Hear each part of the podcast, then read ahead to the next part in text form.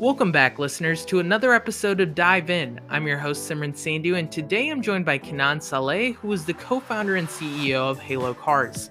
Halo Cars is an ad tech company that revolutionized how brands advertise on rideshare vehicles.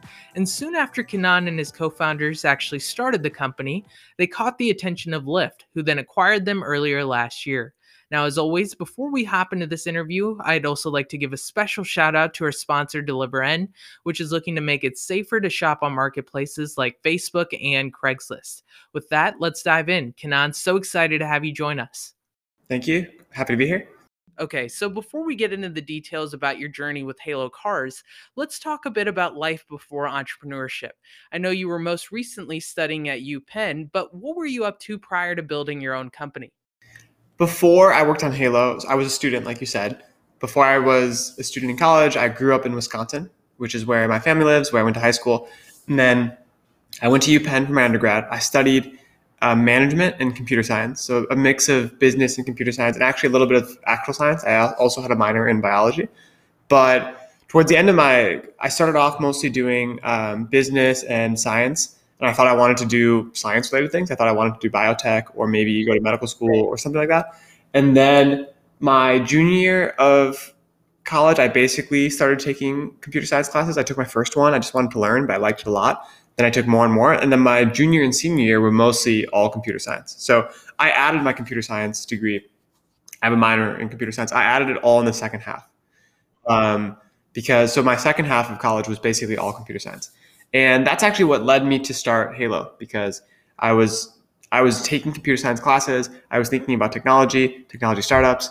I built a few apps in my classes and one of my classes was an iOS development app and that was at the same time that I was working on Halo. So I actually built the Halo app as my final project for that class. So that those two those two Halo and then my computer science classes went hand in hand.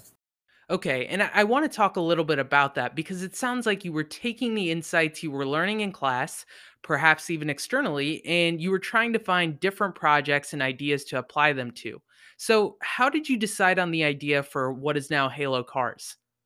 Yeah, I, I did. So, I worked on a number of things, and the idea for Halo Cars came from something else. But I will say I worked on multiple things before Halo, not really seriously, but but I was trying to and kicking them around in my head, and I would build, a prototype, and none of them worked. So uh, Halo was the, the successful one, and the reason, the way we came up with the idea was I was sitting with some friends, and we were talking about we were talking about how good online advertising had become.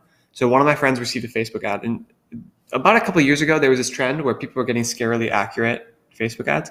They, they, they, you would talk about something and then you get a. It doesn't happen actually much anymore, but it used to happen. You used to say something and then you get an ad for it, or your friend would mention something you've never heard of it, and then you go to your computer and you get an ad for it. And it was weird, weird, creepy stuff. So that was happening, and we were just talking about these ads have become so good. It's kind of silly. Like, people would joke that maybe they're listening to you, but that's that's how good they were. And we would compare that. We were like, wow, these got really good. And then around our campus, there's a lot of billboards, and then there are taxi cab ads in Philadelphia, which is where UPenn is. And we were saying, wow, online ads are so good, and then these ads are so bad. They, they still look the same as they did 20 years ago, and they're still just as bad. And we started thinking about why are, why are these so good and these are so bad.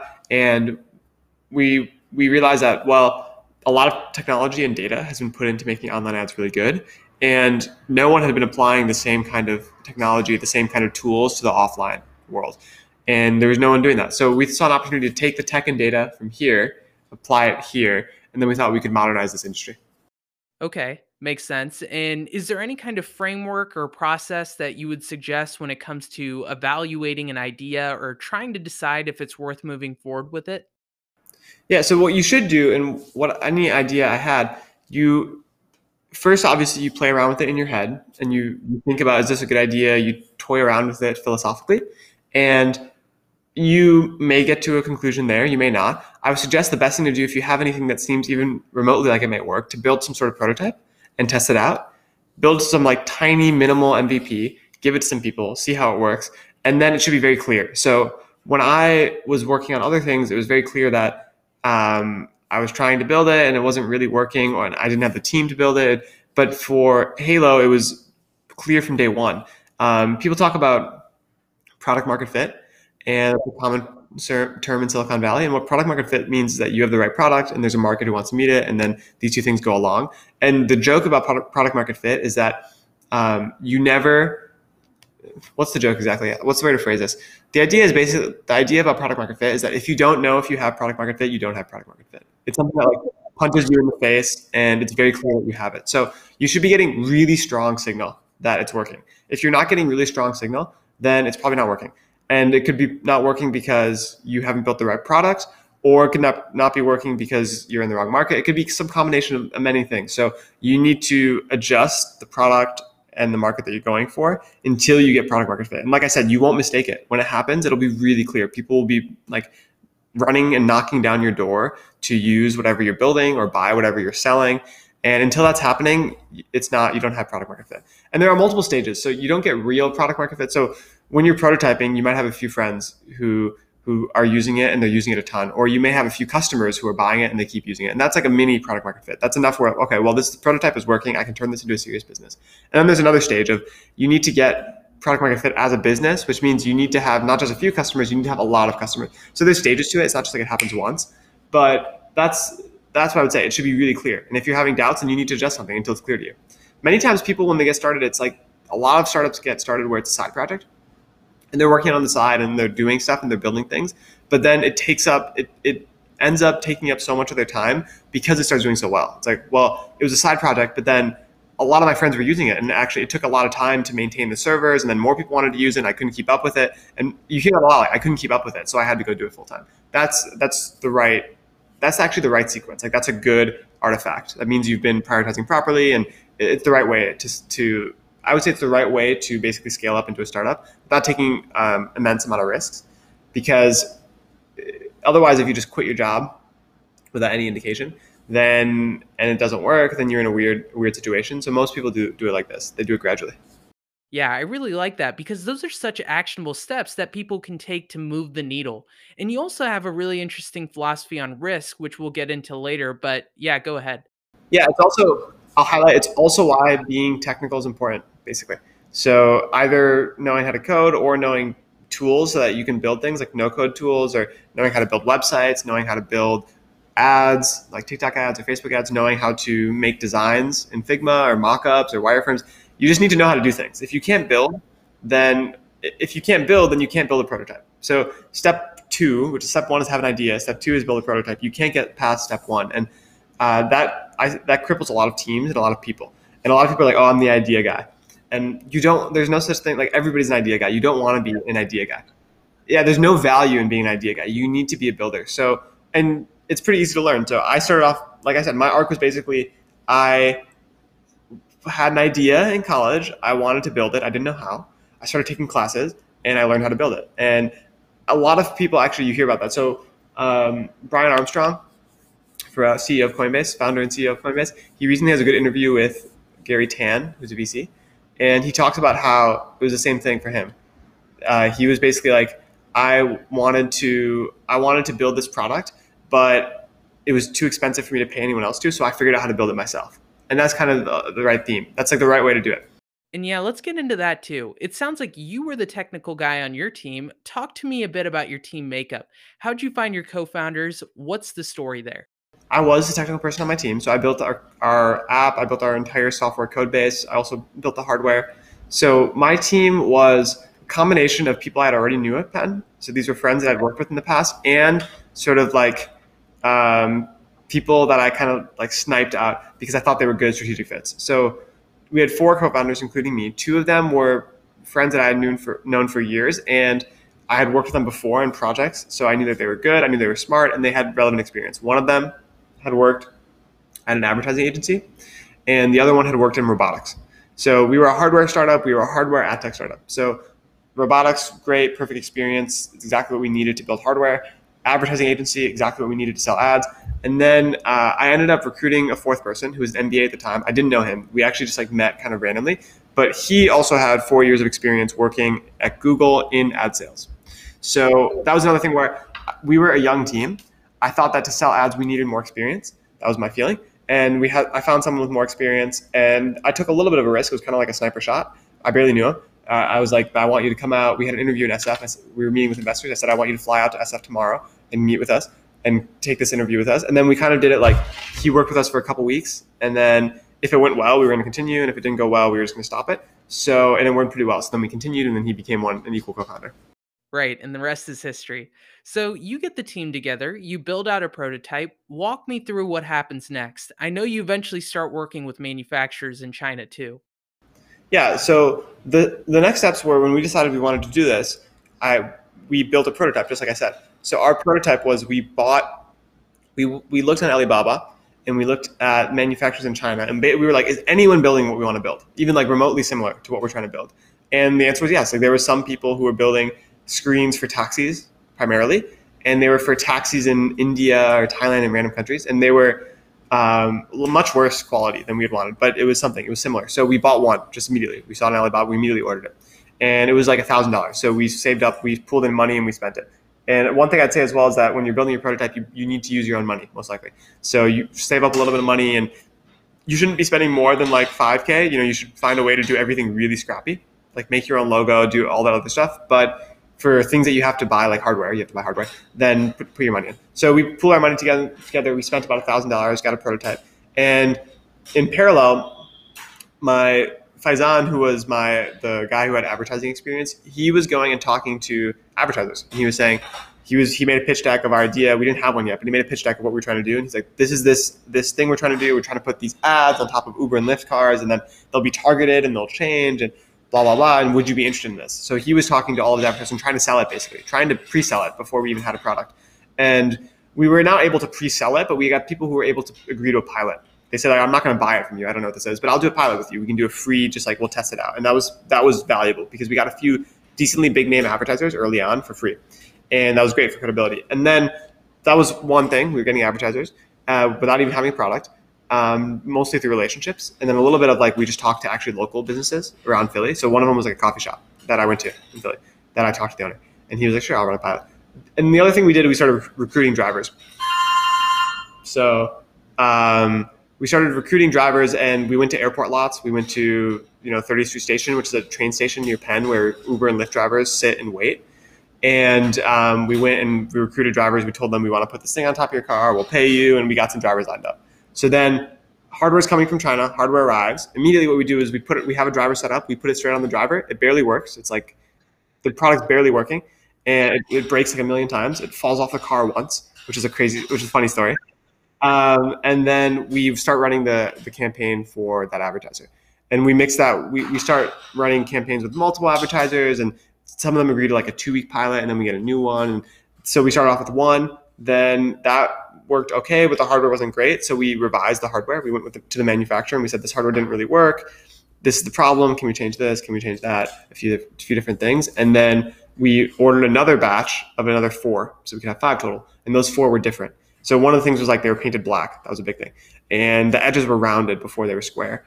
Uh, we changed some of the internal hardware. We changed the controller board to use different software. So we modified it slowly, but it still wasn't great. So when we had five, they were all okay that was like prototypes. And then at that point, we started to run, we ran our first paid campaign. Someone paid us to do this. Then after we ran our first paid campaign, we raised some money because we're like, this is working. We're growing. People are paying us. There's more people who want to pay us, but we don't have the big, big enough fleet size. So we raised money from angel investors at that point. And there's also an inflection point in your company when you should raise money, which we can talk about. But that was our inflection point. We raised money.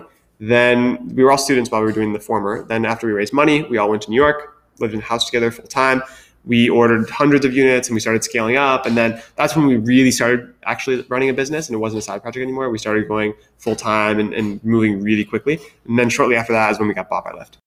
Okay, there's a lot to unpack there. One of the things you mentioned was an inflection point before you raise money. What would you say is your general rule of thumb there? Yeah, our main so the inflection point for of when you should raise money is mm, for most companies this varies, but I'm going to give a general rule a good indication that you should raise money is when money is the only limiting factor for your growth. So typically what that means is that you have people who want to pay you, but you don't have the product for them to buy yet, or you don't have enough product, or you're out of product, or there's some reason why that you can't uh, fulfill the demand that they have, a money reason. And for us, it was that we had advertisers who wanted to run campaigns with us, and they said we're willing to pay you, but we, they told us that we don't have a large enough fleet size. They said you don't have enough cars. They said five cars is too small. I'm not going to pay for a campaign for a tiny fleet size. But if you guys have uh, 100 cars, then I, am going to pay. I like this. I'm down. So for us, it was very clear that okay, the only thing right now that's bottlenecking our growth is money. If we had more money, we would buy these, this hardware, we would set it up, and then these advertisers would pay us. And that's the only thing. So, and that's a good indication that you should go raise money. And it's also a great story. It's very easy to pitch that to investors. That's like one of when we raised money, it wasn't that hard because it made sense. And many people try to raise money at the wrong time when they don't actually need it, and then they have trouble raising for that reason. Or people think that they need to raise, even though money's not the thing that's limit, limiting them. For, for a lot of software startups, you can get, or any startup really, you can get very far without money. And so if you can get, if, if money is not bottlenecking your growth, you should not raise money. You should just get as far as possible with your savings or bootstrapping or whatever scrappiness you have. Um, get as far as possible without raising money. And then make sure that money is actually the only thing limiting your growth. You should, it should feel overwhelming. It should feel like, wow, we're, we're in over our heads. We are, we've got commitments and people are paying us and the thing's barely working. And, and, um, you know, you should feel a little bit overwhelmed when you need to go raise money because you've been so scrappy and you've gotten this product so far without money. It's almost like a crime where you're like, I don't think a lot of people have this feeling of startup is that um, they think that they think that their their startup is kind of like barely running together. It was, it's sort of like a shit show internally, and that's how all startups feel. All startups feel that way, and it should feel that way. It should feel like you're barely holding it together on the back. If you're not feeling that way, then you're probably not moving fast enough, and you're probably not being scrappy enough as well. So that was the inflection point for us, and that's when we went we went and raised money. Got it. And it was probably a relatively easy pitch from a driver's standpoint too. Like, hey, this is an easy way for you to make some extra money, and it doesn't really require you to do very much. Yeah, that was exactly the pitch. It was not hard at all. Uh, many drivers, most drivers are looking for ways to supplement their income, and actually all drivers are. So it was super easy pitch. We were we had a waiting list of thousands of drivers pretty early on. So drivers were, was one of the easiest parts. There's also uh, just a ton of Uber and Lyft drivers. I think people don't realize how many there are. For example, in New York alone, there are 80,000 Uber and Lyft drivers. So, and to give, we had a fleet of 100. So just to give you a sense of how small the how small of a percentage of the total Uber and Lyft drivers we were we needed. So it was easy. And then nationally, there's millions. There's one. It's it fluctuates a lot, but there are between one and two million Uber and Lyft drivers. So that's a lot, a lot, a lot of, of drivers. So it was way more than we needed. So that part was the easiest. Now, you guys are also pretty young. Were advertisers and the big brands taking you guys seriously? Yeah, I mean, they didn't, to be clear. Like a lot of people did not take it seriously for a very long time. And what you do is one, you take yourself seriously and you present yourself seriously. That's actually one of the most important things. If you have, if you come in as confident and you take yourself, and that's the first step. Taking yourself seriously is step one. Step two is that you basically work your way up. So we did not start off working with Target, although we ended up getting to Target and Starbucks and all these people. We started off working with Saxbys Coffee, which is a coffee shop in Philadelphia that you probably haven't heard of. And they're actually growing now and they're bigger now at the time, but they were a small coffee shop at the time. We also started working with one of our early clients was a local hotel It was a Fairfield Inn, which is owned by Marriott, but it was just a local hotel. So you start off with small brands who most of the time it's relationship. Like that coffee shop was the coffee shop I went to all the time. So I knew the people there and then they were just like, sure, I'll do it for you. And then the the hotel was owned by uh, a friend of somebody who worked at the company at the time. So you start off with just like the scrappiest way possible, get any customers, and through whatever means you have. A lot, oftentimes it's like begging people, it's friends or asking for favors, and that's common. And then once you get that, one of our next clients, one of our next major clients after that was Cleanly, which is a startup. So once again, this is a startup, so it's not a massive brand, but they're also they're also a funded startup, so it was better than you know the local coffee shop. So we that was the next level up. And then uh, after that, we ended up one of our campaigns was for the New York Botanical Gardens and was an agency, so that was legit.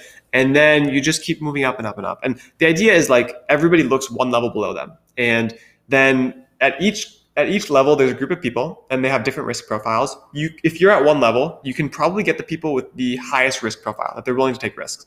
And then once you get there you can usually jump to the next level by like find the person who has the highest risk level at the next level take them. And then you can and throughout this time period throughout this time process you are doing everything you can to refine and become more polished like we're refining our pitch deck we're hiring our team we're doing pr we're getting featured in Forbes. other things are happening that are legitimizing us as well. So it's just a slow grind, and then it's it's very it basically compounds day by day, where nothing happens. It's not like one day; it's like you're legit, but you keep making little improvements day over day, and then it compounds over time, and then eventually you look back and you're like, wow, we're actually so much more legitimate than we are before, and now we're getting meetings with people that before wouldn't uh, take a room with us, and their PR can help. There's every little thing helps basically. Every little thing helps, and it all compounds over time. No, I get it. I mean, you're essentially describing a gradual build. Now, if I was representing a big brand and you guys came to pitch us, how exactly would we measure the effectiveness of these ads? Like, what would be the common metrics for brands to gauge the success of their ad campaigns? Yeah, we do. There's a lot of different ways, and each brand is different. So each brand has different goals for their campaigns, and then they have different preferred ways of measuring it. And some brands don't measure at all, actually. So that's something we learned is that there's, there's a lot of brands who, I mean, even sophisticated brands that you would think are measuring everything. Even uh, a lot of them will run billboards just just for brand value and not really measure it. And uh, Apple runs a ton of billboards, and I don't know their exact um, measurement methodology, but I don't think it's particularly sophisticated. I think they're. Uh, I know Apple's strategy for marketing is we want the most premium ad placements in the world. That's it. So they look for the best billboards, and then they put the coolest images there and, and, that's it. And they're not measuring a lot of stuff to see if that works. It's just kind of intuitive and it's a brand decision. So there's a lot of companies that work like that. And then the other thing is that the companies who want to measure more, what you look at is pre and post primarily. So you will that's the most common for outdoor advertising. You will particularly if it's a new market or it's a market that you're not big in, you will look at what is your sales, what is your website visits, what are all your metrics in a certain area before you run this campaign. And then for us, if you target a campaign, let's say to the upper west side, then after you run the campaign, you'll see what are our metrics in the upper on uh, the upper west side. Did we see a boost? Did we see more store visits? Did we see site visits? Did we see conversions? What did we see? Did we see anything? And that's how most companies do it. So pre and post is very common. Other companies try to do stuff. Uh, they try to do more direct tracking with mobile device IDs, which is I can tell you like there's a whole rabbit hole of how you can sort of measure the people around it. And um, actually, this is changing recently because Apple changed the rules, but it was using the IDFA stuff. So that was another thing that was common. Some clients like that. We'd love to do that. And uh, we do all sorts of, we, we basically, we pick what our clients would like to see. So we have our suggested methodology, and then we talk to our clients and say, how would you like to measure this? And we can measure it however they want. Sometimes it's, it's they don't even want to measure it. It's, it's all based off client by client. Okay. Wow. That's really interesting and kind of surprising too, because I wouldn't have really thought that. And now moving forward to the acquisition, how did that come about? And how are you thinking through such an important decision for your business? Well, the way it came about was not, there's not a huge story. We basically got, they reached out to us cold. I got a LinkedIn message. Actually, my co founder got a LinkedIn message from someone on their corp dev team that was it. So they reached out. They said, "We heard about you. We think it's interesting. Do you want to talk?" We talked for a few times, just intro calls where we told them about who we are, what we're doing. They they didn't say much actually. We just we were talking, sharing ideas. We did that a couple times, and then one of the times they surprised us with an offer. So we met in the middle of that. We met their chief product officer, who was like the number three person at Lyft at the time, and he ended up becoming the deal sponsor, which is an interesting thing. I don't know if people know. Like, this is one interesting thing about acquisitions is that at the acquiring company, the way it works is there needs to be somebody who's called the deal sponsor, who's on the executive team, who has the ability to to promote and try and buy companies. So one person needs to say, okay, I want to buy this company, and then they bring that to the rest of the executive team and they pitch it. So that was our deal deal sponsor. Uh, we met him, and it was very casual. We just uh, talked about our product, and he asked us some questions and we didn't think that they were going to make an offer. And then one of the calls, like I said, they just surprised us and made an offer, and it was completely out of the blue. So we didn't do anything. We were just building a business. We did not we did not scheme this in some way. And a lot of people ask me, one of the most common questions is how do you get acquired? And they think I have some magic answer. And I said, there's no the what's the true answer is just build a great business and build build a great product, and then people want to acquire it. So there's no magic formula, or you should not be scheming. It, it doesn't work like that actually. So it was a cold message on LinkedIn. How serious did you take the message initially? Well, I mean, it's the director of, of you know, someone at, of, at Lyft who is in the corporate corporate development team. So we took it seriously. We were like, oh, this is very interesting. Lyft is one of the two biggest players in this whole broader rideshare industry. So we took it very seriously. And we, it's not like we went in it's not like we went in, you know, super lame and we were just, hey, what's up? We, we went in, we knew this was an important meeting and we, we presented our, we put our best foot forward and we were professional and we did everything we could. But the call was not an acquisition call. It was a, I'm at Lyft. I've heard about this. I think this is interesting. We're just kind of at Lyft. We're thinking about it and we're trying to figure out, you know, how should we feel about this? Can, can we hear about you guys? What are you doing? Who are you? So it was a introductory phone call where we were getting to know each other. And what we were pitching is we were hoping that they would do a partnership with us. We say, well, why don't we do some sort of partnership? And we were pitching this whole partnership thing, and then they ended up just coming back saying, forget the partnership. We're just gonna we want to buy the the whole company. So yeah, I don't want it to be like we're not we were not relaxed or just like loose with how we dealt with it. But we also were not we did not show up with our here's our presentation of why you should buy us. We didn't do that at all. So what were some of the key factors that ended up influencing your decision to sell the company?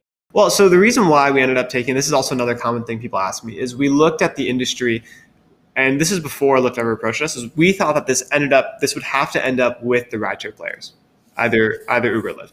And maybe other companies might want to own it, but we thought it, it would have to lie with one of those two companies because they have the scale of drivers and they have the fleet of, of drivers such that they basically can scale. They have, uh, let me let me rephrase it. They basically have sustainable competitive uh, a competitive advantage because they can scale on drivers much cheaper and faster than we could. Whereas we had to go recruit drivers one by one and then pay them a lot. Companies like Lyft, who have access to millions of drivers and they own some of the cars. I don't know if people know this. Lyft owns a fleet of cars that they rent to drivers. So if you're a driver, actually, you don't need to have a car to drive for Lyft. You can just say, I want to drive, and then Lyft will give you a car. They'll rent you the car to drive for. But they own those cars. So because they own those cars, they can just put the units on their cars. They don't need to recruit drivers. They don't need to pay drivers. They don't need to do a lot of things that we had to do. So if they can scale at almost no cost, we're scaling at high customer acquisition costs. There's no way we can win. They have a unit economic advantage. So we knew it was going to end up with one of those two companies. Uh, we, that was the end state of this industry. That was our opinion of how it would work. There would be no real independent. It had to be with within one of them.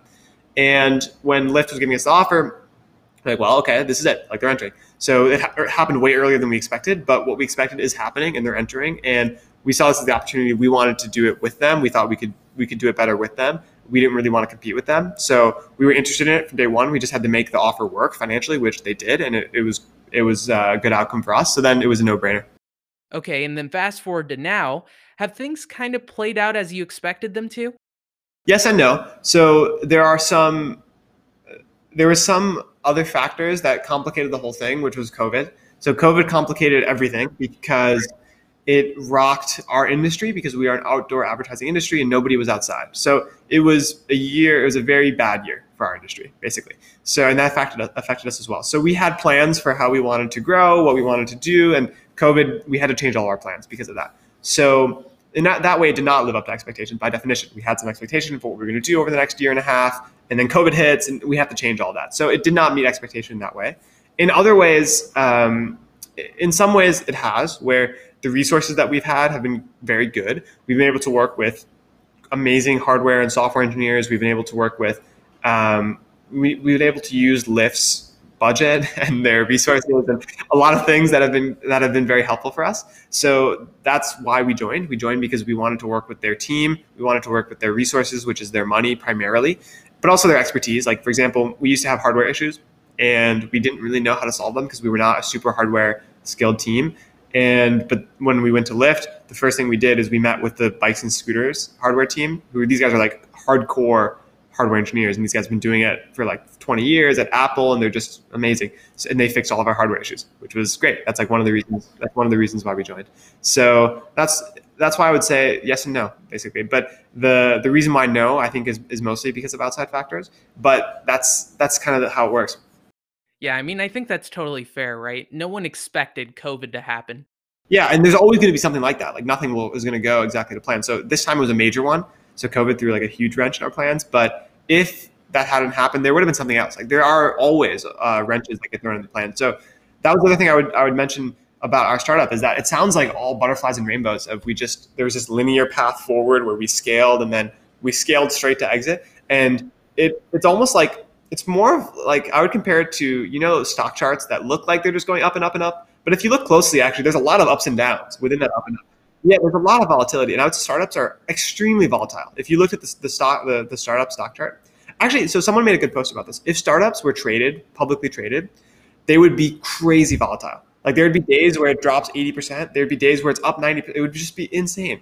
And you don't see that because it's all behind closed doors and you don't see what happens inside. But if somebody was looking within a startup and they had kind of my view of what's happening, you would realize how how crazy the ups or downs are. The ups are there's ups where it's like, wow, we got we're gonna be the biggest thing ever and we're gonna conquer the world. And there are downs where it's like we have no idea what we're doing and, and we're gonna fail. So we had all of those ups and downs. And in the overall trend was up, but day to day there was tons of ups, tons of downs. So that's another thing I would say that if people are expecting some linear trajectory, it's not going to happen, and you're going to be disappointed. So um, you need to understand that that's how that's how all progress works. And most people, a lot of people get demoralized by the downs, but if you push through, usually the upward trajectory, the overall trajectory is up, even within even within uh, you know even if you have really bad days. So if you can push through those, it's worth it in the end. So what's next for you? I'm going to take a guess here and say this probably wasn't the last time that you go and start a company. Yeah, so I am sort of like I have a founder's heart, and I will found more companies. Um, you know, I've, everyone knows that. Lyft knows that. Like I've told that to a lot of people. So I don't have short-term plans right now. So I'm I'm been at Lyft. I'm building out Halo still. We still have a lot of stuff that we want to build out for for Halo. We're expanding to different cities. We're we're doing all different things that I can. Some things I can, and some things I can't talk about that are really exciting for for Halo. And I want to do that. Um, in the long term, I, I expect that I will, let's say in like 10 years, I want to have founded multiple companies. And I want to have, I want to be a serial entrepreneur. I think being an entrepreneur and then building companies is sort of the most noble thing one can do. The, it's the most beneficial to society. And I think it's the best use of people's skills. So I want to, I will found multiple companies. I don't know exactly when, but part of my long term vision is to have a portfolio of companies that I found. And then I also want to start I've started angel investing over the last year and a half, and I want to start doing that actually a little bit more formally. So uh, I've been thinking about starting a syndicate, and I actually like sort of have been starting a syndicate because I've been angel investing, and a lot of people wanted to. A lot of people would ask me, "Oh, how'd you get in that deal? Could I also invest?" And and then I had the idea maybe I should just syndicate all these deals because people keep coming to me. So um, I want to do that, and the reason why I like that is it's a very good way I think it's the most impactful way to me for me to use the capital that I got from my exit. So I got money from Lyft, and then I can give that lift back to other startups, but not just one startup, like ten startups. And then those startups can go and do good things for the world, and then they can have. So I think it's the most beneficial use of, of my capital. So my long term plan will involve this kind of cycle of I want to found companies and create value for the world, and then get money, get you know a return from doing so, and, and get money. Use that money to help other startups create value and then do good things for the world and then also make money and then use that to create my own startup. I want to keep doing this forever and ever and ever. Just like founding, helping more companies found, founding, helping other companies. Would you want to go start another ad tech company or are there specific industries that you're only considering as of now? No, I completely, I'm completely um, sector agnostic. And the reason why is because I think that broadly, I think technology is going to transform all industries. So I'm interested in the application of technology across all industries. And before before a tech startup, like tech was an industry. And sometimes people still refer to it as an industry, but at this point, I don't think tech is an industry. At this point, tech is just applied to all industries. It's like a layer. Every industry has tech. There's retail tech. There's real estate tech. There's fintech. There's this tech. There's that tech. Everything, all industries will have a layer of tech and software that will transform them. And some got it sooner. Some are going to get it later. But um, I think technology is going to broadly transform all industries, which is why I'm interested in the applications of technology in every single industry. I also think one of my theses for the next 10 years is that is exactly what I said. Is you're going to see tra- you're going to see software and venture-backed startups transform every industry, even industries industries that were not really venture-backed in the past. You're going to see people who are just going to look at industries that are older industries. They make money, but they're no one has really applied technology. They're going to come in and they're going to be a venture backed version of it. They're going to use technology in a smart way, and then they're going to be much more efficient than everybody else. I don't even mean like I don't even mean groundbreaking technology. But for example, there's a lot of industries that still um, operate only on email or they only operate on Excel spreadsheets. They don't use they don't use Slack. They don't use shared sheets. They don't use Zoom there's so many industries that just are not using the basic software tools. And if you applied those those basic software tools and and um, to some of these companies, you could probably run them a lot more efficiently. and you know you could have higher margins and you could basically transform that industry so that's one of my theses for the next 10 years of just like where can applying software to all the nooks and crannies of the world and running them better so i think you'll see some traditional like some things that would not seem like venture backable businesses that will become venture backed and they'll do really well just by doing the same thing that has been, do, been done for a long time with technology more efficiently and Kanan, what would be your one piece of advice that you would extend to someone who is aspiring to be an entrepreneur or is currently building their company? I would say so. The number one thing I tell people is basically just to get started and to take more risks. The reason why is because most people who don't start something or don't do entrepreneurship do so because they think they are trading off against something else and it's a very big risk for them to do so. So most people out of college is I can either get a job or I can go start start a company.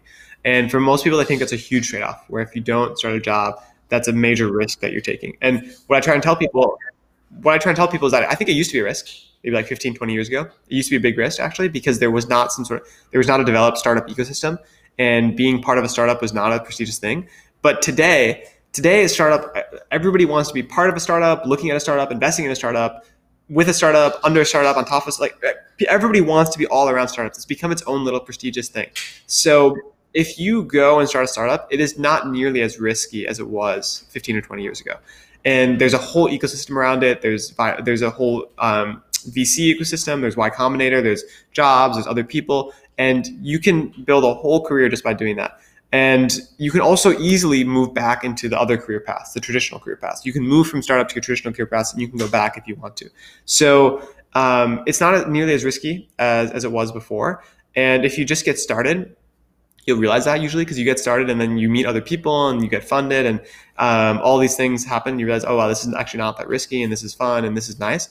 So that's what I would tell people to take more risks, especially early on in your career. All right, amazing advice and insights from Kanan Saleh, the co founder and CEO of Halo Cars. If you enjoyed the episode, please subscribe wherever you get your podcasts. In the meantime, take care, everyone. Cheers.